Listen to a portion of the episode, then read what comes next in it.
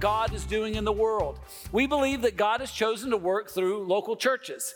Local churches who stand on His word are powered by the Spirit and we get to experience life in the kingdom of God, which is what we're talking about this year. We're, we're examining what does it mean? And, and this summer, what we've been doing is we're, we're talking about the promises of, of the kingdom of God that apply to those who believe. And we're, we're doing that by studying the Beatitudes. And what Beat, the Beatitudes are, are, they are characteristics of a disciple of Jesus Christ that have with them a corresponding promise. And so you'll see that the rhythm is uh, blessed are, and then the characteristic quality that describes the disciple, and they shall be, and it's a promise of God that, that, that we will benefit from being who we are in Christ Jesus. Again, Every one of these begins with the word blessed. And, and I just want to remind you again that's Makarios. It means possessing the favor of God, that state of being marked by fullness from God, no matter what circumstances we're in.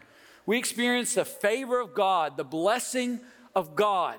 And this is not just for the super elite Christians, this is for everyday believers. The, these blessed qualities are for, true for all believers. They're made actual in Christ, they're, they're sought by all saints, and, and they're partnered with these promises. And again, we are never going to display and experience these qualities perfectly. But, but as we pursue Christ, we will discover the goodness of the life we have in Christ in the kingdom of God. And these promises will begin to be realized and, and we can enjoy them. Today, we're going we're gonna study this, this promise that belongs to, to those who are pure in heart.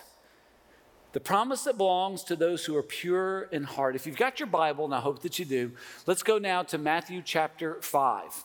We're going to be in verse 8, and I'm going to ask Harper to come and read that verse and a couple others. Let's all stand together in honor of God's word. Again, this is the introduction to the Sermon on the Mount. It begins with these Beatitudes. So, Harper, if you would start in verse 8 and read along. Blessed are the pure in heart, for they shall see God. Blessed are the peacemakers, for they shall be called sons of God.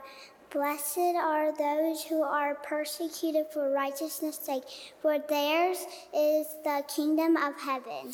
The grass withers and the flower falls, but the word of the Lord remains forever. Amen. Amen. Thank you, Harper. If you would go ahead and be seated and pray now for the preaching of, of God's word. So today we, we want to we wanna understand what this means. W- what is pure in heart? And what does it mean that we shall, we shall, we shall see God? Let's, Let's tackle our, our terms uh, first of all. Who are the pure? Let me, let me share this definition. It's on the screen for you. The pure are those who have been transformed by the gospel and now prioritize God's pleasure and glory in all things. They've been transformed by the gospel. This is, these are not people who are trying to do their best. These are, these are not people who are following rules or are necessarily a part of institutional religion. These are people that have been transformed by the living Christ. Having repented, turned away from self sufficiency, we now trust in Christ and what he accomplished in his death, paying for our sin, and, and now through the resurrection, now that he's alive, lives in us. And so this is a, a transformation that happens by the good news of what Christ has done, and it changes our priorities. We, we, we now want God's pleasure, we now want God's glory. So that's pure, the pure, but it's pure in heart. So, what's the heart? The heart is the controlling center of a person's life, shaped by one's thoughts, affections, and wills. So they're going to leave that up there, and let's look at the, the, the, the, the, those, that triad there. First of all, thoughts. What this means is those who have been transformed by the gospel, our thoughts, our thoughts are to please God and to bring him glory. Because our heart has been changed by the gospel. Now we have the pure in heart. Our, our, thought, our thoughts are, are all about his pleasure and his glory. Our affections, how we love, first and foremost, our affections are for God's pleasure and God's glory. Before we love anything else, before we, we necessarily prioritize anything else, it's all about God's pleasure. Does this please God? That moves my heart. Is it for God's glory? That moves my heart. And then will. That, that, that, that capacity of human beings to make choice, more than just responding naturally in our instincts, but having the volition, that is the, the, the choice of a, of a moral creature made in the image of God, who says, uh, My will is the pleasure of God, my will is the glory of God. And so to have to be the pure in heart is to be made pure by the gospel and to have our hearts moved by the purity that is within us. Again, please understand, on this side of heaven, without resurrected bodies, w- without the, the, the reign of the new heaven and new earth under King Jesus, we are never going to be perfect. We are, we are never going to, to perfectly live out this pure heart. But what we will do is that we will have a trajectory of purity.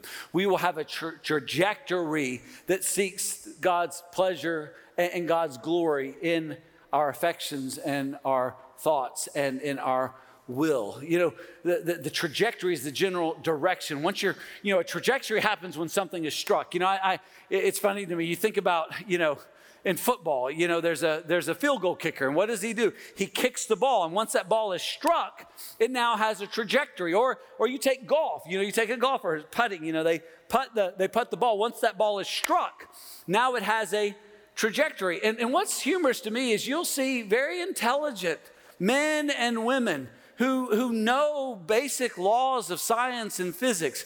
Once a ball is struck, and yet they look like, you know, on the sidelines, you just look at them, they're just like, you know, they think they can move the ball, right, by their, their contortions of bodies. I mean, these are grown, intelligent people.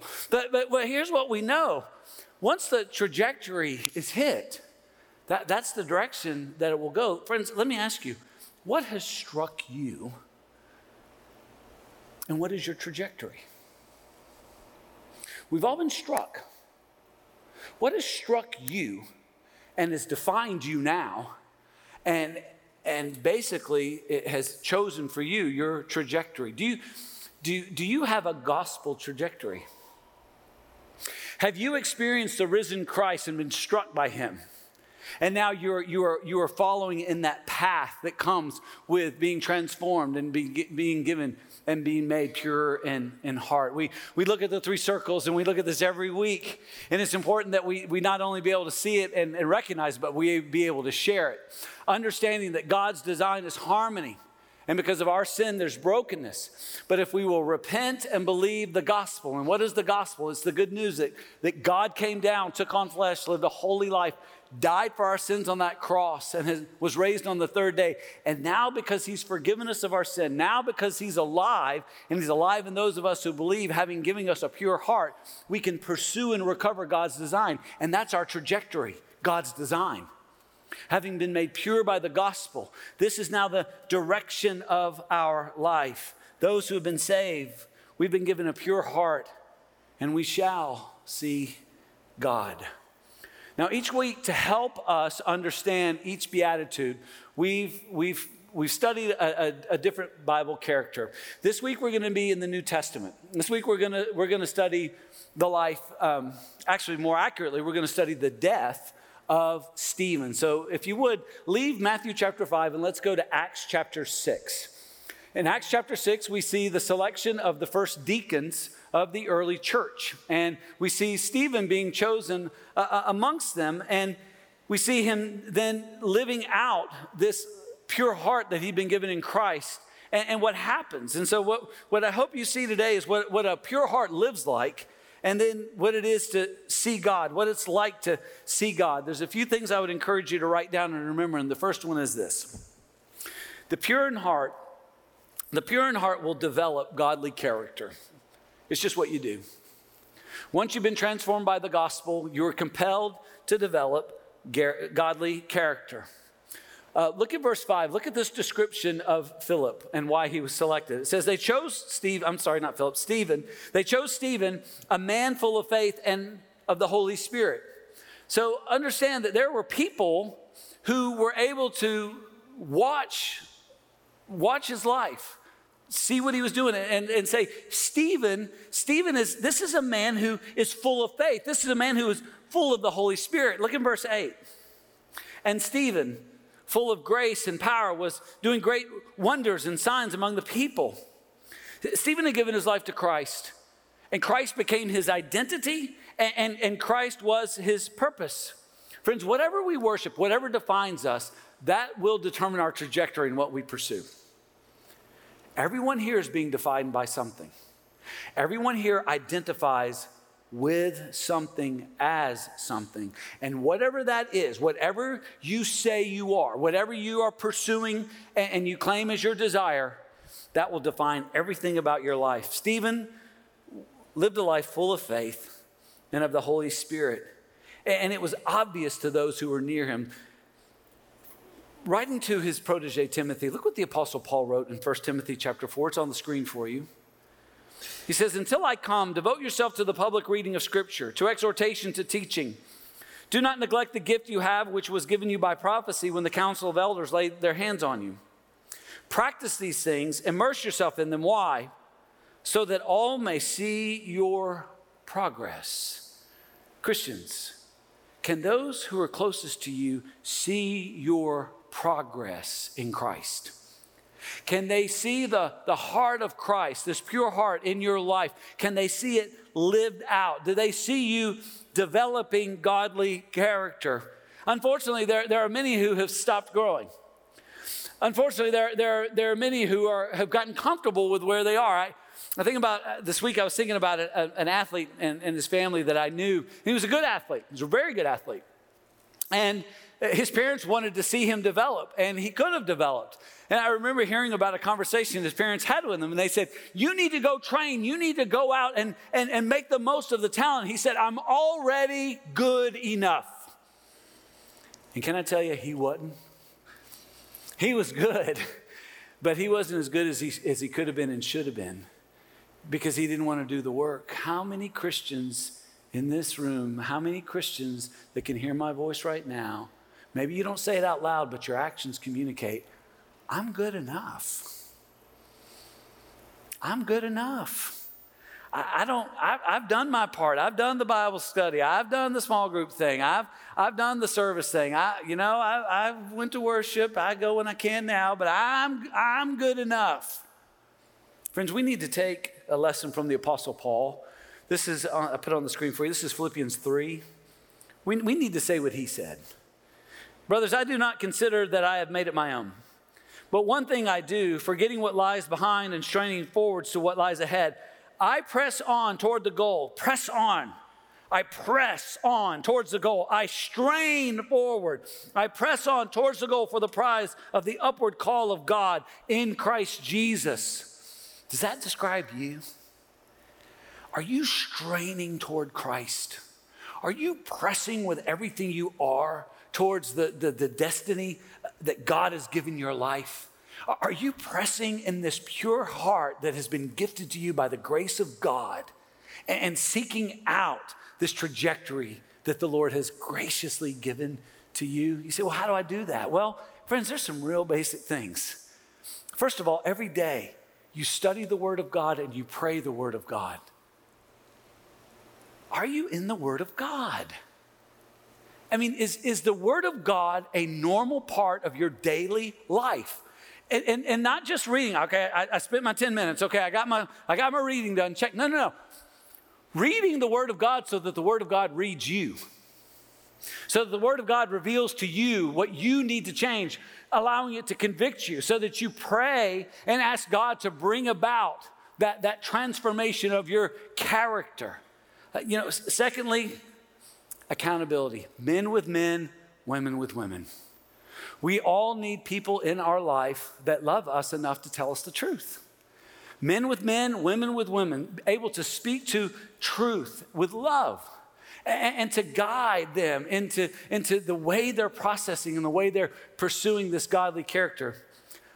A third one is service. Friends, if you want to grow, you're going to have to get out of your comfort zone. You know, we have a lot of faithful servants that have served here at Living Hope for, for many years. And it breaks my heart the number of people when we say, hey, you know, I know during COVID we didn't see you for a while. Are, are you ready to get, get back? I'm good enough. I'm good. i will let somebody else do that now. I, I've done my part. You know what they're telling me? I'm good enough everything that my Christian life consists of. I, have done everything. I'm not straining toward what is ahead. I am not going forward in my Godward calling in Christ Jesus because I'm good enough. Friends, if you want to if you want to get stronger, you know what you have to do with a muscle? You have to make it uncomfortable. You have to work it till it hurts, and it will grow stronger. And the way I grow most effectively in my life, what I have seen in my own, in my own personal walk with Christ, the way I have, I have grown the most is through sharing my faith in Jesus Christ with people who don't believe. Because when I share my faith with people who don't believe, you know what they do? They ask really good questions like, how can you believe that? How can you believe in that kind of God? How can you believe in a God that is described in that Bible? And, and, to have to defend my faith and defend and understand what I believe and why, it, it, it helps me to develop the character that has been given to me in Christ because my heart has been transformed by the power of the Holy Spirit. But now knowing and being able to experience this, this, this, this great change, it doesn't just happen, you have to strain. You have to have the, tra- the trajectory set, and then you've got to strain forward with all that you are in Christ to fulfill it. Secondly, secondly, the, the pure in heart will define gospel convictions. You might add the adverb clearly. Define clearly gospel convictions. And that's what Stephen did. This man who was recognized uh, with godly character, who, who was growing and developing, he, he was also able to communicate his own personal gospel convictions. Look in verse 10. It's very effective. It says, But they could not withstand the wisdom and the spirit with which he was speaking. What's that mean? That means that he was making sense. That his life, his life connected with his words, and his words connected with his life. He wasn't a person that talked about faith and, and, and lived a different way. This is a person who lived what he believed and was able to articulate it and communicate it and stand in it. And, and this is what we're all called to. This is not just for, you know, special uh, apostolic first century church, special people who are listed in the Bible. Look at what it says in 1 Peter chapter 3. I'll put it on the screen for you, verse 15.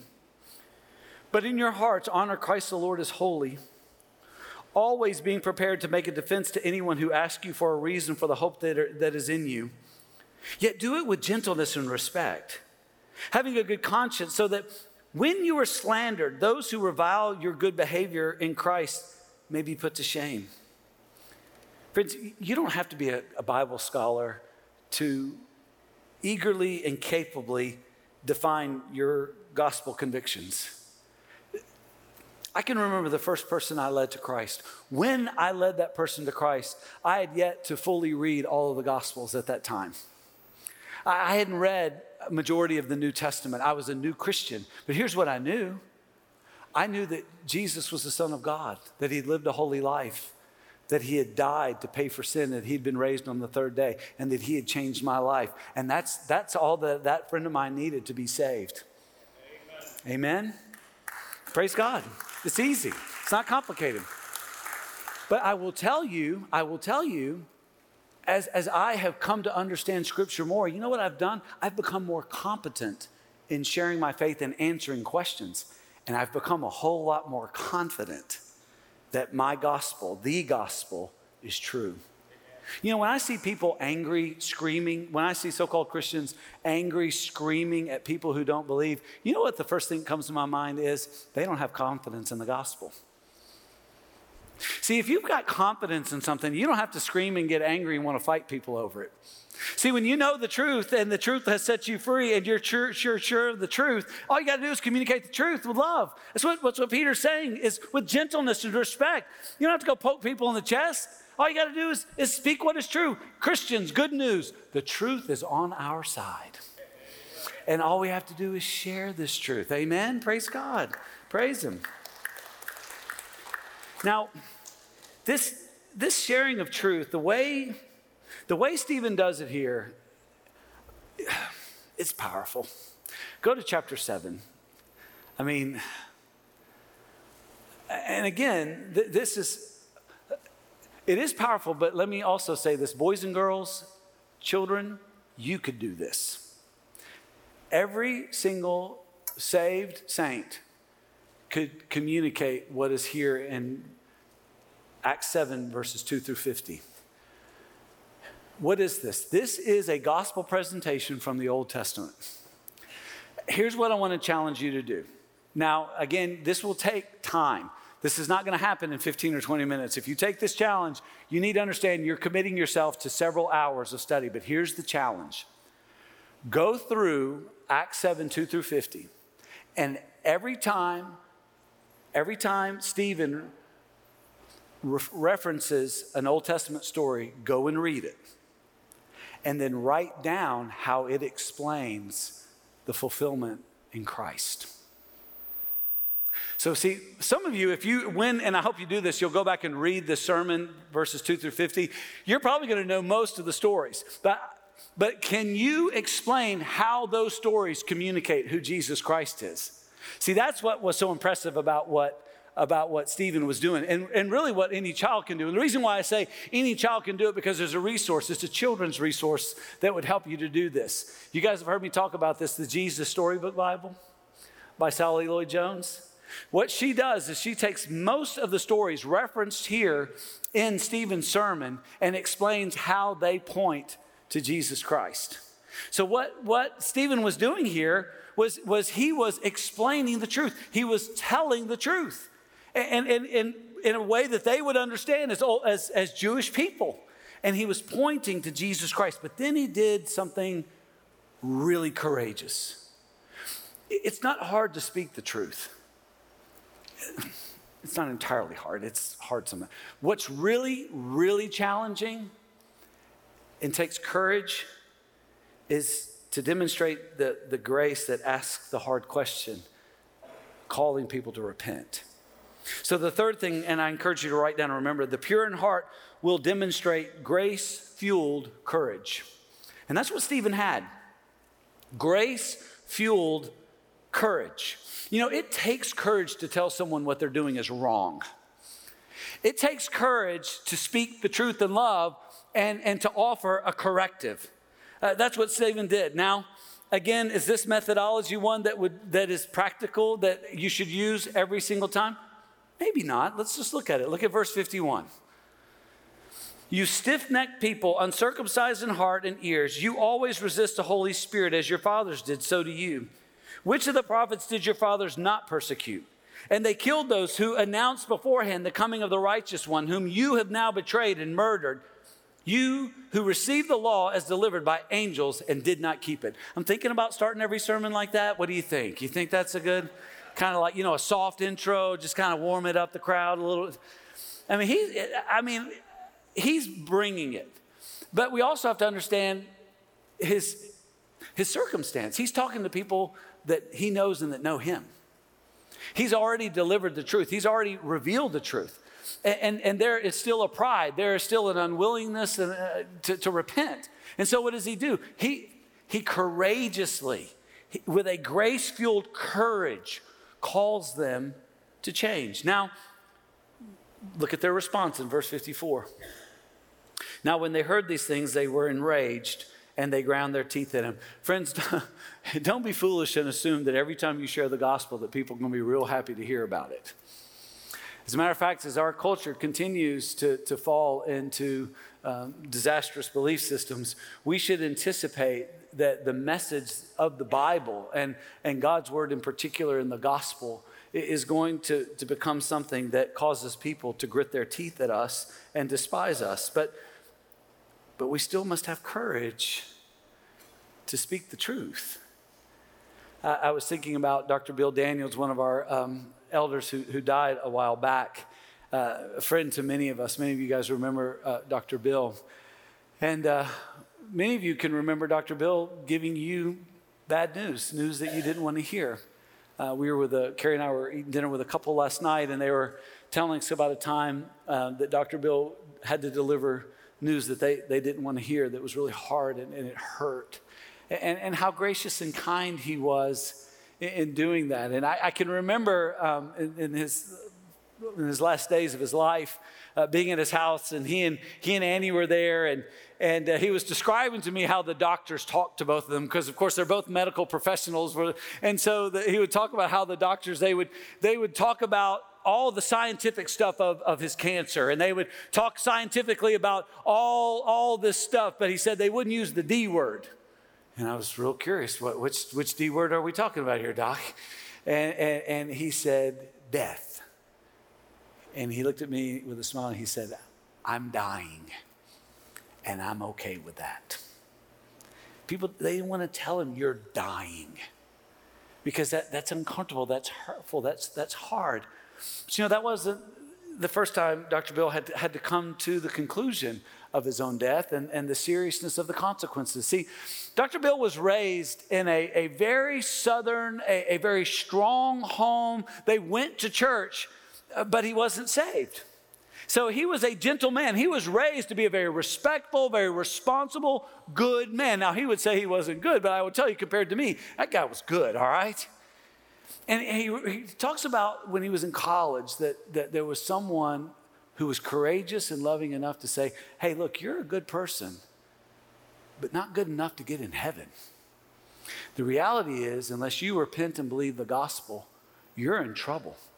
And, and just what Stephen did here with these people that day, that person did with Dr. Bill and made the case for it. All have sinned and fallen short of the glory of God. The wages of sin is death. Walked them through Ro- the Romans road. You guys remember that? Romans 3 23, Romans 6 23, Romans 10 9. And Dr. Bill, because of the courageousness of that man, heard the gospel. He repented and believed, and he was saved. It takes courage to tell people information they don't want to hear. But when you do it with love and respect for the purpose of God's pleasure and His glory, well, it, it, changes everything. This is what Stephen did. And he was martyred for it, he was killed for it. Now, Stephen's death, at Stephen's death, he, he, he saw Jesus. And he saw Jesus in a way that's very unusual. I've, I've mentioned this to you before. Um, in, the, in the Bible, when, when Jesus is mentioned in, in, in, in heaven, he's always seated at the right hand of God. I'm going to give you a flurry of scriptures to prove my point. This is Luke 22, 69. But Jesus said, But from now on, the Son of Man shall be seated at the right hand of the power of God. Ephesians 1 20. That he worked in Christ when he was raised from the dead and seated him at his right hand in the heavenly places. Colossians 3 1 if then you have been raised with Christ, seek the things that are above, where Christ is seated at the right hand of God. Hebrews 8. Now, the point in which we are saying is this we have such a high priest who is seated at the right hand of the throne of the majesty in heaven, a minister in the holy places in the true tent that the Lord set up, not man. Hebrews 12, 2. Looking to Jesus, the founder and perfecter of our faith, who for the joy that was set before him endured the cross, despising the shame and is seated at the right hand of the throne of God. But that's not what Stephen saw. What did he see? Look in verse 55. But he, full of the Spirit, gazed into heaven and saw the glory of God. Read this out loud with me. And what did he see? And, and Jesus standing at the right hand of God. Everywhere else in the Bible, Jesus is seated. As Stephen, having served the Lord faithfully, he roused the King of Kings and Lord of Lords to his feet. Friends, live such a life that inspires the Lord of all to rise at your life. Said another way, live so that you hear Jesus say, Well done, good and faithful servant. You have been faithful over a little. I will set you over much. Enter into the joy of your master. And having seen Jesus, he then prays like Jesus. So what does he pray? Look at, look at verse 59. Look, what, look at how he prayed. Having seen Jesus, what does he do? As, and as they were stoning Stephen, as they were stoning, as they are killing him, he called out, Lord Jesus, receive my spirit.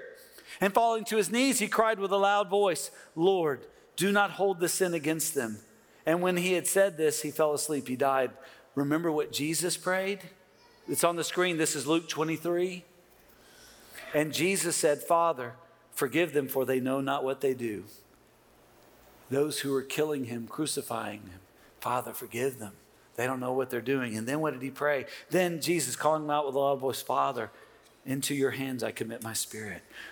What did Stephen and, and Jesus do at their death? They prayed for their attackers. They were not angry, they were gracious. And then what did they do with confidence? Receive my spirit. Heaven is my home. Here I come. Get ready.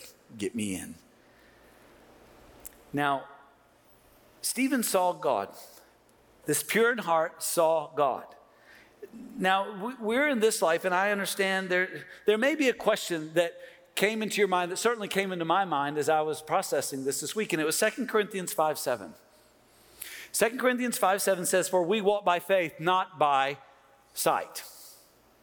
So, what do we do with this? Well, I understand, I, I get there's so many things we cannot see or understand, but write it down and remember for the pure in heart, faith becomes sight in, in life and death. It's not just in death, it's also in life. See, in life we can hold to Ephesians 1:18, having the eyes of your hearts enlightened, that you may know what is the hope to which he has called you, what are the riches of his glorious inheritance in the saints. See, we may not get that clear view of Jesus the way Stephen did, but, but what we can do is that we can see the body of Christ at work. I've seen God this summer. I saw him in 200 of you who volunteered at Flip. As you were lovingly guiding these children, I saw God, the body of Christ, at work. I saw God in a deacon report this week. One of our deacons was, was caring for a family who'd lost a loved one, and the way he described the care, I thought to myself, that's God. There, there's, there's God. And a few weeks ago, um, I just kind of got teary eyed in our, our worship service because I saw a couple that had, had been pursuing divorce and they were holding hands and they were singing praise to God. And I thought, there's God. I got to see God. And, and that's, that's one of the joys of those who, who are pure in heart by the gospel of God. We get to see God, not only in life, but, but also in death. This is 1 John 3 2. Beloved, we are God's children now. And, and what we will be has not yet appeared, but we know that when he appears, we shall be like him because we shall see him as he is. Friends, the Bible speaks very clearly about the reality of heaven. Heaven is where God dwells, and everyone who dies will stand before God. But if you listen to me very carefully, if, if you have not been impacted by the gospel, You've been struck by something and you have a trajectory. But if you've not been struck by the gospel, if you've not been impacted by the gospel and transformed, you need to understand when you see God, what you're going to see is a blinding, painful light. Because you're going to see God in your current state, which is not identified with Christ. You're identified with something. Your purpose and, and, and who you are is defined by something outside of you. But because it's not Christ, when you stand in His presence, in His holiness, and His grandeur, it will, it will be painful. You will be ashamed, and you will want to, to be away from Him, from that light. It will be blinding, and, and you will suffer. Just as the last verse of the last chapter of Isaiah describes, and I challenge you to read it if you have the courage. But for those who believe, it will be a liberating, healing light. We will be with our God in a way we never have been before. No more death, no more suffering, no more pain, no more doubt, no more fear, no more anxiety, no more fleshly temptations, purely in and wholly complete in the presence of the Almighty. I've been thinking a lot about heaven this week. I've been thinking about Dr. Bill. And I've been thinking about Mrs. Denning and so many other wonderful hopers that I know that are in heaven today. And I've been thinking about Pastor Bill and the trajectory he's on. And the fact that he will, he will soon be home. Because, like those others, he was struck by the gospel. He was impacted by the gospel, and he was given a pure heart in Christ. He's been made alive in Christ Jesus, and he shall see God. Oh, friends, what about you? What, what has struck you? What defines you? What impacts you? What is your meaning in life? Is it God's pleasure? Is it God's glory in your thoughts and affections and will because you have been made new in Christ? If not, please don't leave until you've talked to someone here at the front who can help you. Brothers and sisters in Christ, are you, with all that you are, pursuing God's glorious purpose and will for you in Christ? Are you growing? Are, are you disciplining yourself? Are you pushing yourself? Are you doing all that you can to be all that Jesus died for you to be? Or are you sitting there smug? I'm already good. I'm good enough. Oh, friends, repent. Let's stand together. Care leaders, if you would come forward.